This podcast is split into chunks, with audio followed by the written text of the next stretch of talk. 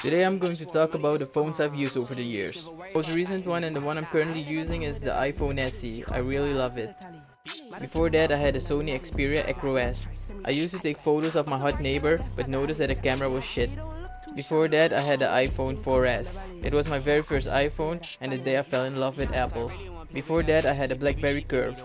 The first time QWERTY keys were announced on mobile. Good luck if you have big fingers. Before that, I had a Sony Ericsson Walkman, the phone where mobile internet was first announced. Before that, I had this Nokia, the first ever don't drop or your screen will crack phone. Notice the tape. And my very first phone was this Nokia. Nothing much to say about this phone other than I used to call your grandma on this phone.